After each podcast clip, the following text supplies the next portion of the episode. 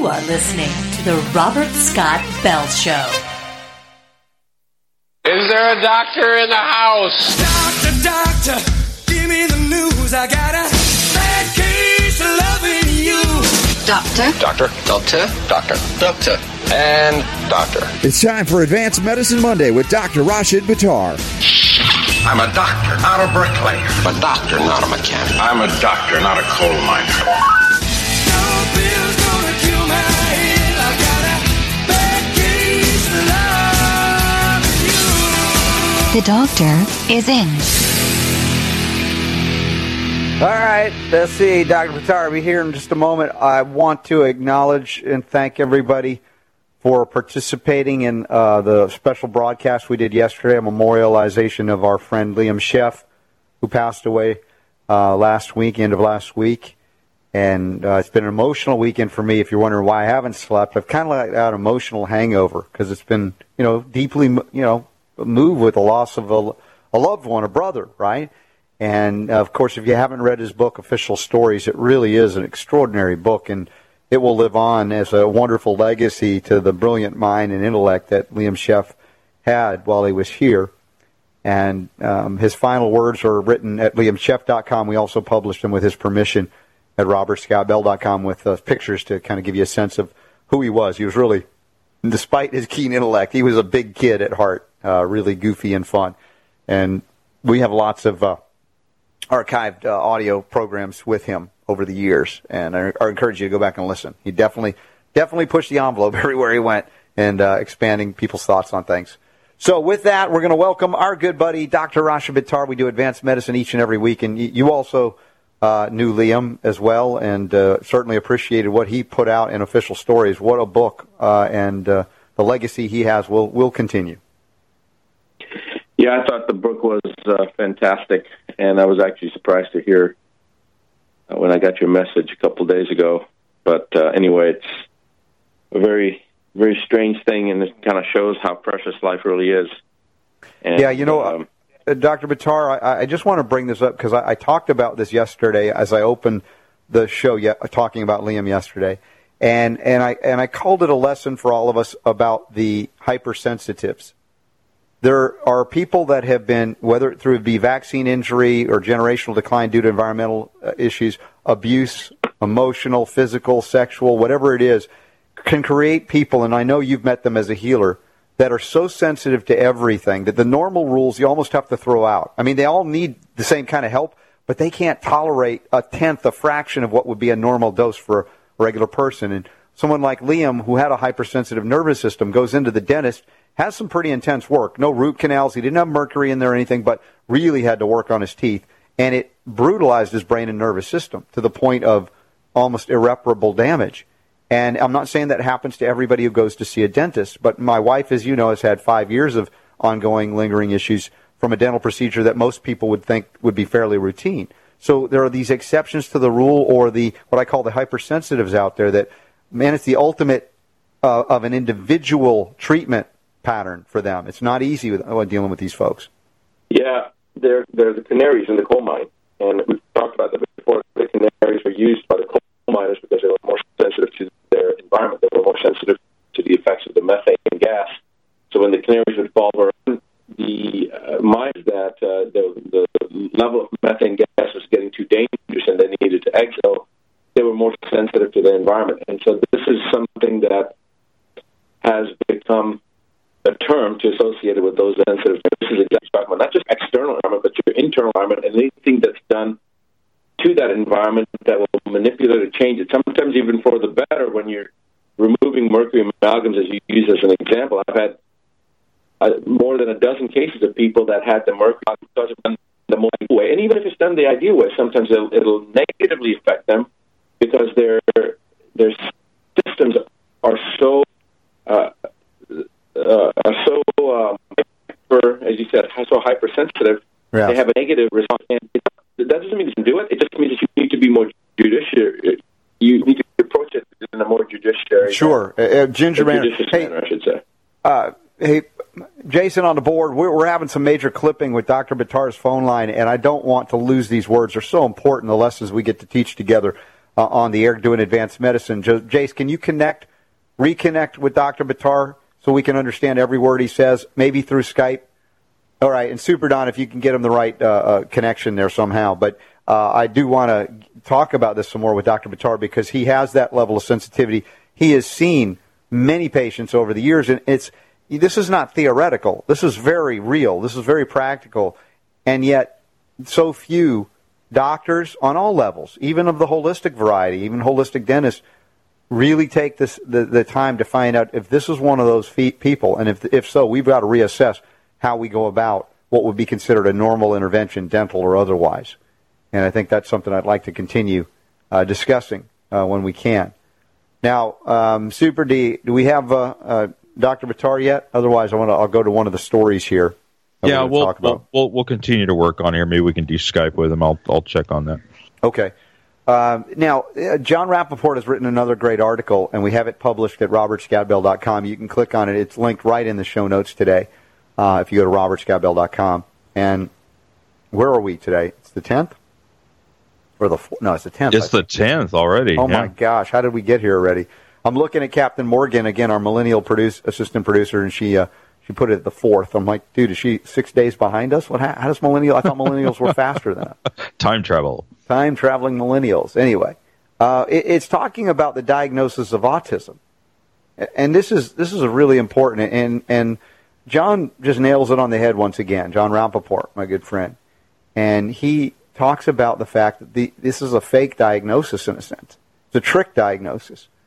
Because if you go in to the National Vaccine Injury Compensation Court because your child was injured, and let's say your child does fall in under the so-called behavioral definition of autism, and you go in and say, that vaccine caused my child to get autism, good luck on getting any compensation because they've rigged the game against it by taking us away from what autism really is, brain injury, mercury toxicity, encephalopathy, etc. All of these things that cause injury to the brain, and also we know the peripheral nervous system and the connective tissue and the gut, the microbiome, all of it's related. And all of these things manifest as what is umbrellaed as autism. Yet the diagnosis, calling it that, means for sure if this happened after vaccination, you will not be helped at all because they've said vaccines don't cause autism. But they don't say vaccines don't cause brain encephalopathy, swelling, right? Tics or other neurological things. So thing is, you don't know that. You go in there and you blow it just by calling it autism.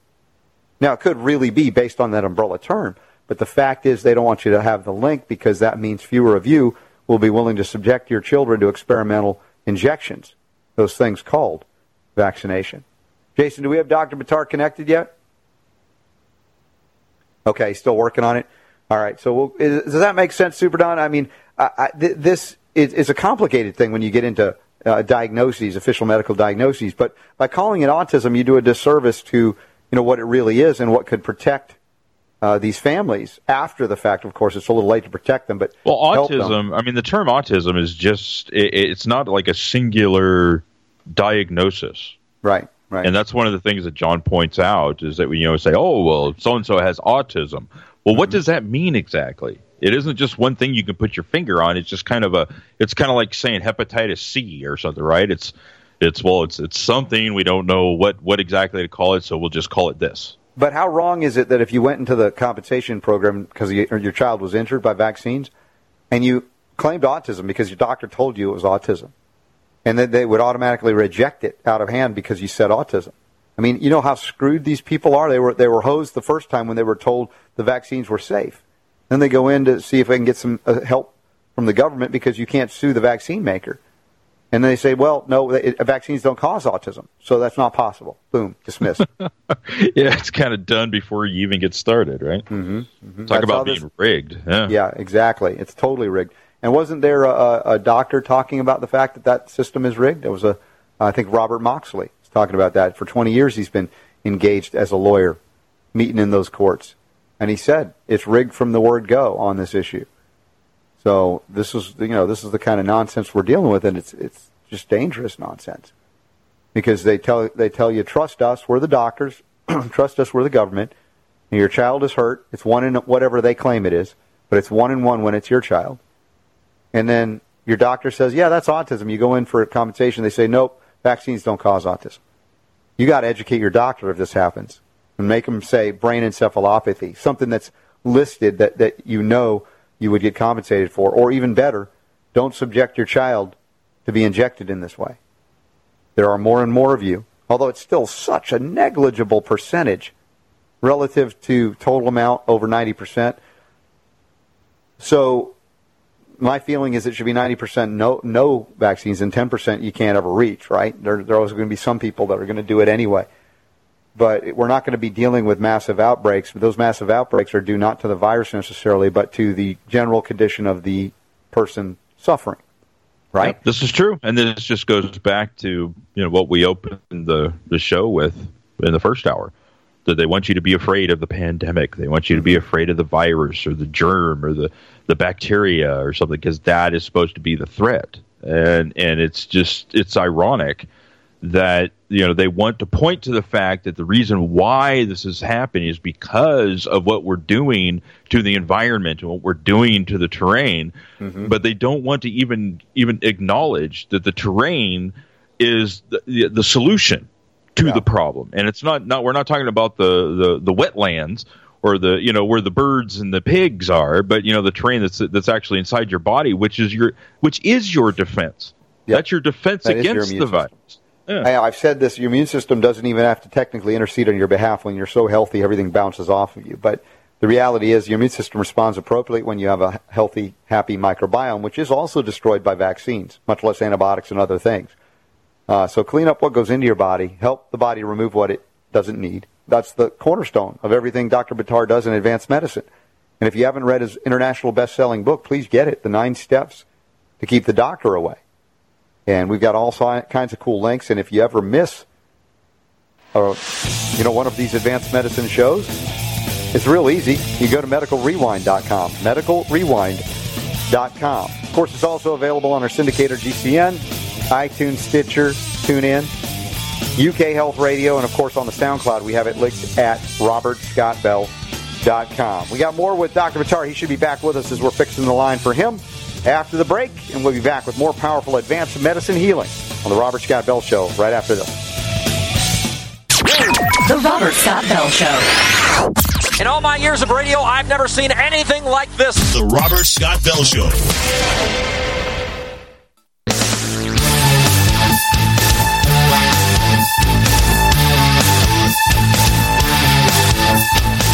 Willing to go where the truth takes him. Here's Robert. And Dr. Rashid Buttar. You can find him at drbuttar.com, B-U-T-T-A-R. And, of course, we have links to medicalrewind.com, an easy place to catch up on old archives that never go bad. Hundreds and hundreds of hours of the advanced medicine segments together. Dr. Buttar, this is an interesting article. It says, when you go get a second opinion, which you always say it's a good idea, especially when they're giving you opinion on cancer, for instance, 88% of the time it's going to be different than the first opinion you got. The question is, who's right, who's wrong? The first doctor, the second doctor, the third, the 10th? What's your perspective on this? Well, let's say that we set this aside just for a moment and we go back to a study that was published in the I believe it was in the early 1980s in the New England Journal of Medicine, and they were looking at the analysis and interpretation of arteriograms, which is basically a test, for those that don't know, a test that you inject a dye into the vascular system, and then you take fluoroscopy images, and basically wherever the dye is, it kind of tells you where there's good flow and where there's not.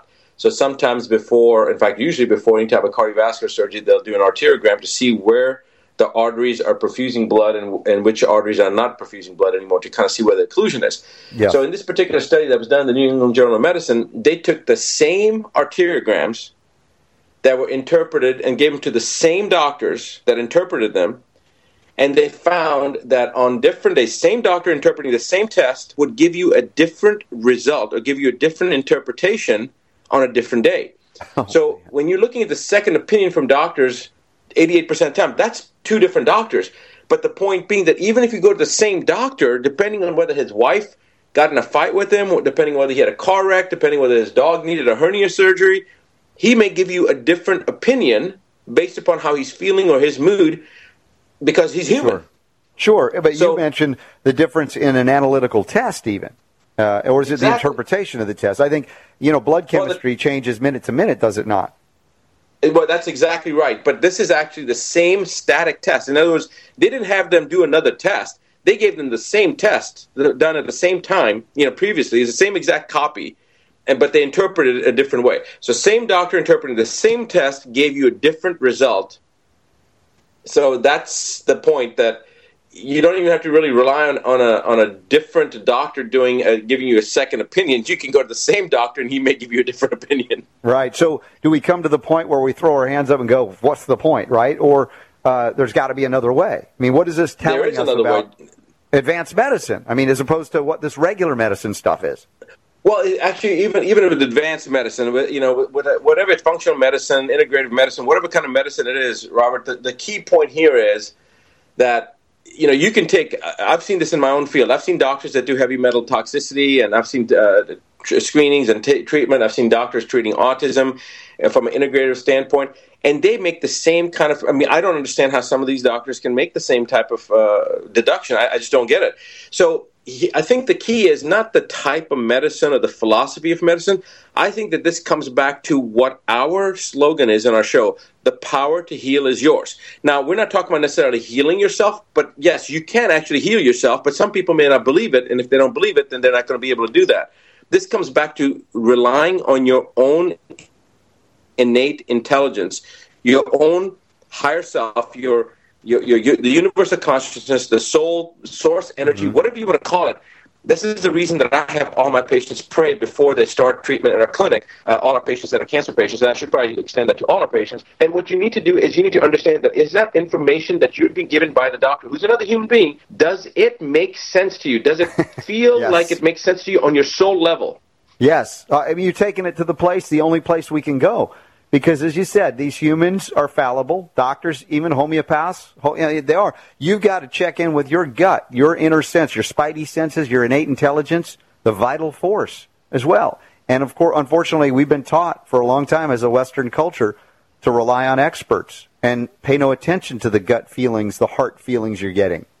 Exactly. That's it. We're taught not to pay attention. Oh, that's just in your head. That's just the sixth sense. That's just your gut. That's actually God talking to us. That's the universe of consciousness. That's the soul energy. That is your spirit talking to you. It is guiding you, and you must listen to it. I have been amazed that when people actually start to listen to that inner voice is your inner guidance. It will always, always lead you in the right path. That's the beautiful message of advanced medicine. You think we're going to go all medical on you? Heck no, we're going to go spiritual on you, because that's where all healing ultimately is. And, of course, yes, if you need medicine, too. Okay, we talk about that. We've got lots more discussion on advanced medicine healing, including, there's a gallstone surgery. This would be an I Told You So from Dr. Buttar, I think, coming up. Also, vaccine dangers versus chemical vaccine dangers. The revolution will be broadcast. The Robert Scott Bell Show.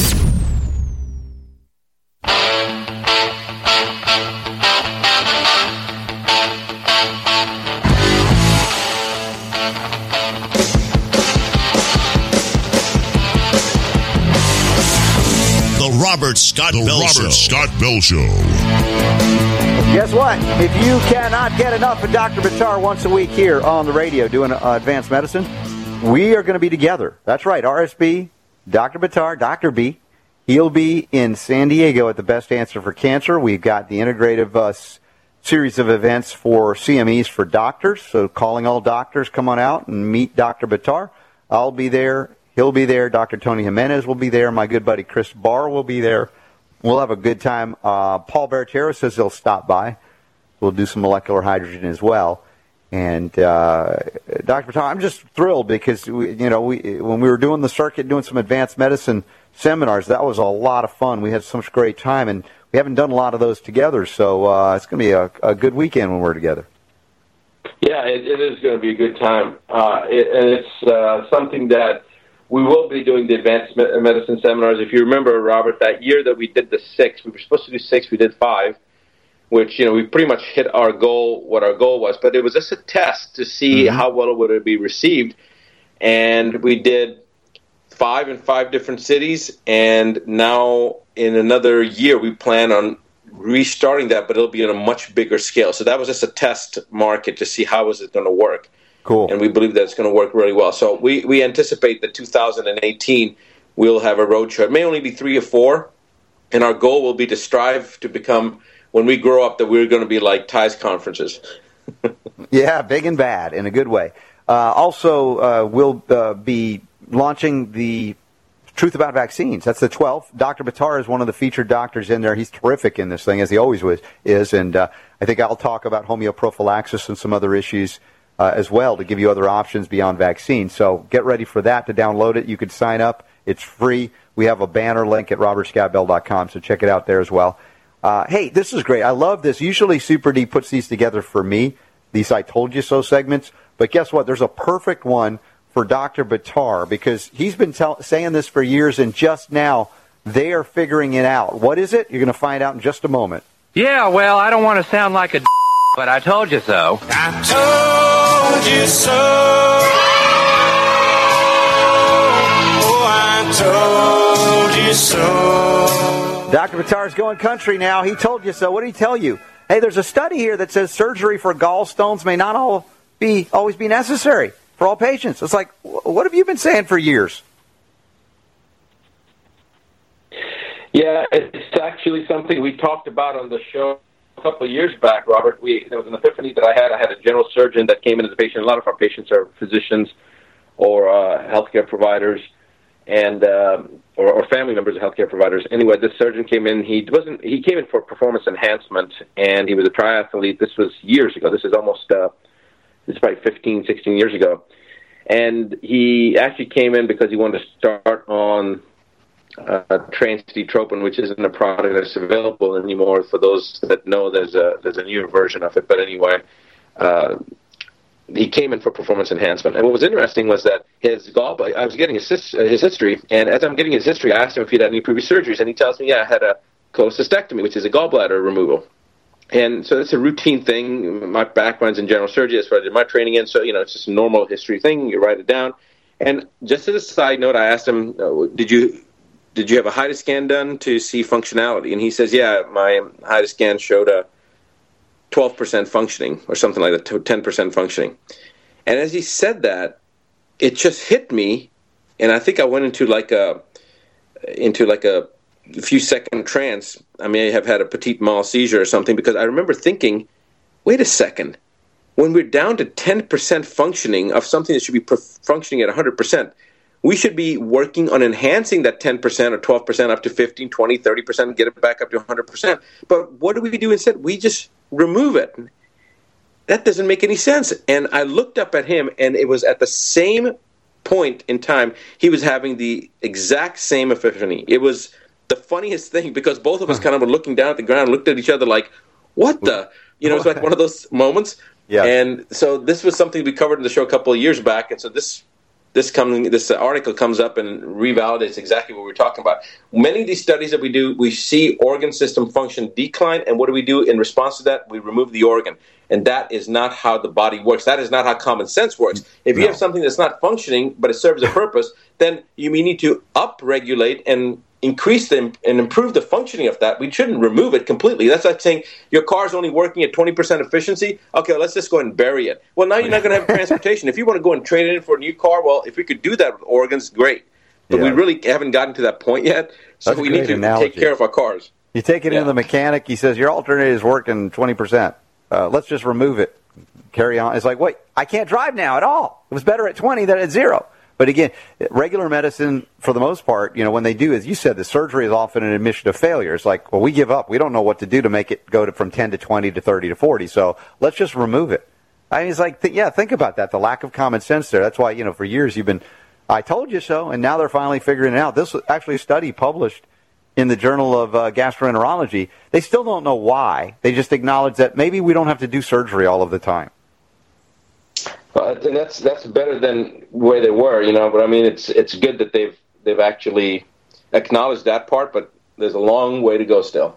Yeah, I think the why as well, it may be a little bit of what's in this NPR article by Rosenthal. And she says how the U.S. healthcare became big business.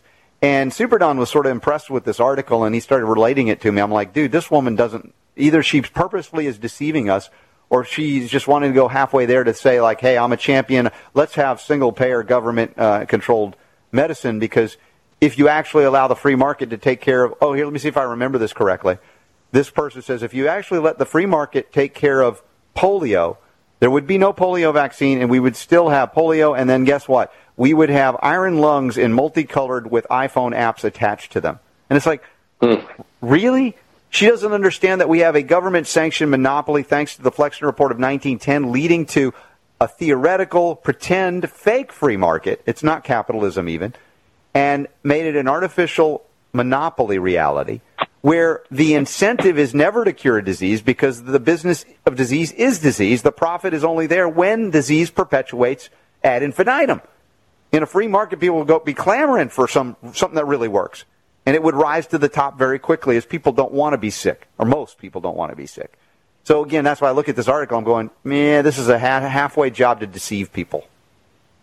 Well, then maybe it wasn't intentionally to deceive people. Maybe she's not quite fully evolved and understands the whole situation. But it's certainly bringing up an interesting point, but she's forgotten the essence of it. She's forgotten the root cause of it, and that's one of the things you have to address. And I think that coming back to your point just now, that it goes back to the Flexner Report, and that's where really the whole change was. I mean, you start looking at very, very simple things, such as the use of homeopathy during the Civil War, which was the mainstay. It was actually the predominant method of treating, and everybody used it, and it was accepted, and it was mainstream. I mean, homeopathy was mainstream before the Flexner Report during the Civil War. Then after this Flexner Report, something changed. Something drastically disrupted the status quo, and there was an organized method of taking over the power and the control. So the medical hierarchy came in, very organized, very methodical, looking long-term,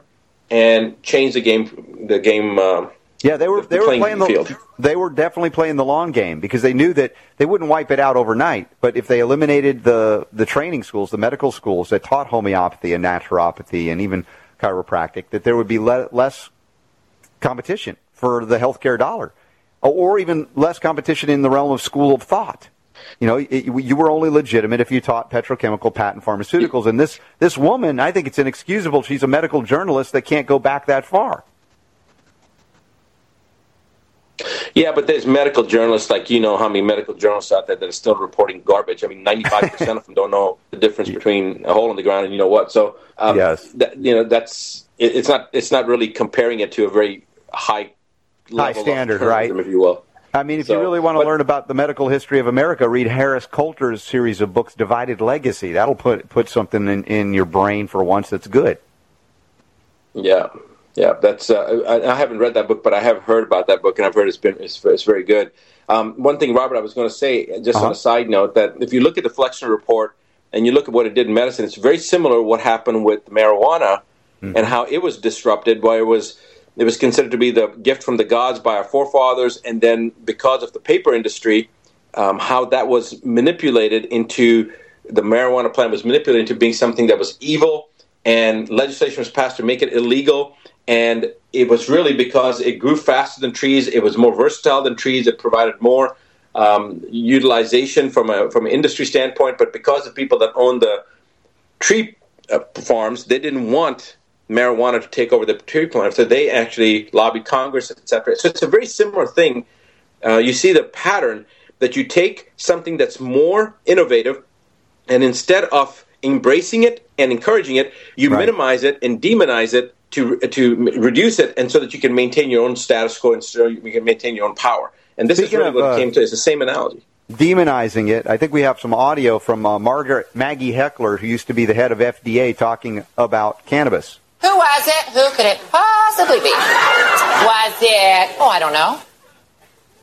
Satan? Yeah, see, they demonized it right there. Remember that? Yeah. So the reality is it's so absurd. It's silly. But Again, our cognitive abilities are disrupted via propaganda, via chemical infusion from day one, whether it be vaccines with mercury or on out to fluoride, on out to the medical drugs, psychotropic drugs, endocrine disrupting compounds, all the things, persistent organic pollutants Dr. Buttar writes about in the 9 Steps to Keep the Doctor Away. I mean, all of these things weaken our minds so that we become vulnerable to suggestion, and then now we look and we go, wow, we can't have freedom. Freedom would end up with multicolored iron lugs with iPhone apps, and everybody would have polio. I mean, it's an absurd statement because they don't even acknowledge the role of toxins and pesticides and DDT. Yeah, no, it's a very, very absurd statement. Without a doubt, it's an absurd statement. There's no excuse for that. So hopefully that what we just did, and just by covering this part of it, will open somebody's eyes. But you know what? I have to say that, Robert, it is a step in the right direction, even though it's a huge journey still forward in front of them, but they still are stepping in the right direction. Somebody's at least bringing it up. Yeah, they're toe tapping, seeing if the water's warm. Let's see if I can get a little bit closer there. I recognize that many of these folks at that level of writing for NPR will lose their jobs if they go even a step too far, because guess what? Even though it's so-called publicly funded, there's a lot of big pharma grants for PBS and NPR, things like that.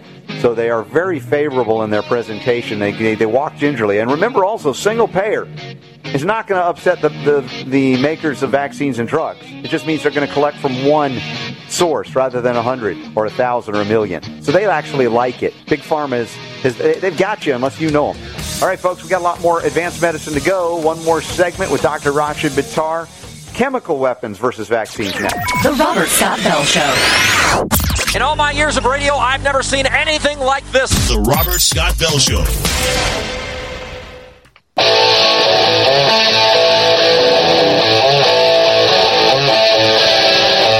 Oh, yeah! Rocking the health world through the power of radio. It's the Robert Scott Bell Show. How many pills are too many?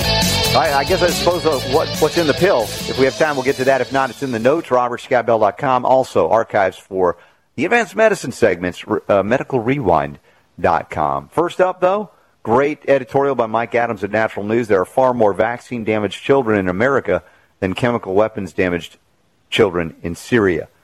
This is not to diminish any child that's harmed by anything, but my gosh, what happened to our kids back home that we've got to attack someone in a foreign land about the way he may or may not be treating his children? Vaccine damage, chemical weapons damage, or maybe the medical drugs could be considered chemical weapons damage too. What do you think, Dr. Buttar? Well, I think absolutely they can both be considered weapons of mass destruction, chemical damage, assault. I mean, it's really the same thing. It's kind of an interesting standpoint when you have to bring up and compare it to the number of kids that are in the U.S. that are damaged by chemicals. But a chemical is a chemical is a chemical, right? Whether it's something that's weaponized, something that's used under the pretense of public safety, whatever it is, if it's assaults and damages and causes disruption. What would you call mercury-containing vaccines if not a chemical weapon? I mean, what else would it be? Exactly. And it's a weapon of mass destruction. That's really what it is. Yeah, and he says, Assad choked out the lives of innocent men, women, and children. It was a slow and brutal death. You could say the same thing if you replaced Assad with CDC and the vaccine industry. And then, of course, they don't like to acknowledge it, but I mean, it's devastating. And, of course, if we expand it to adults, we talk about the chemicals that are the pills, right, and what they're really doing to human health. Yeah, and the thing is that not to justify one evil with another evil, but you look at the evil that's being done here with the vaccines. You're affecting an individual and the family, and you're prolonging the agony. You're affecting it from a generational standpoint, as opposed to the more humane thing. If you're gonna eliminate somebody, you're gonna try to take them out. You do it sooner, faster, as opposed to the slow, lingering way that the vaccine industry has done it. And again, some people would say that this is irresponsible for us to talk this way, Robert, but when we know what we know, it's hard to undo it and it's hard to ignore it, because that's exactly what it is. This is the greatest atrocity ever committed against any species on the planet. Historically, this has been the most barbaric time with what's happened with the vaccines and with the mercury aspect, and introducing a known poison into children, and then seeing the results over the last 25 years of the increase in neurodegenerative problems and deterioration of the vascular, the neurovascular system, seeing the denudation of the neurofibrils, all this stuff, and still continuing and saying, no, it's not vaccines, no, it's not mercury, no, it's not. It's unbelievable. Yeah. Well, the this issue makes Hitler look like a nice guy. It's the issue of deception, and it's not only that we have been deceived in the past, maybe we've woken up to it, but many people are still being deceived. And let's be honest, the doctors have been deceived, but we would ask more of them, having a doctorate degree, to go further and deeper and actually read the studies, if there are any, or the inserts from the vaccine manufacturer, study the adverse event reporting system, look into the National Vaccine Compensation Program, and see what kind of money that's being paid out for what kind of injuries. So, I don't want to absolve the doctors of responsibility. At the same time, I do acknowledge they are deceived through their training, too.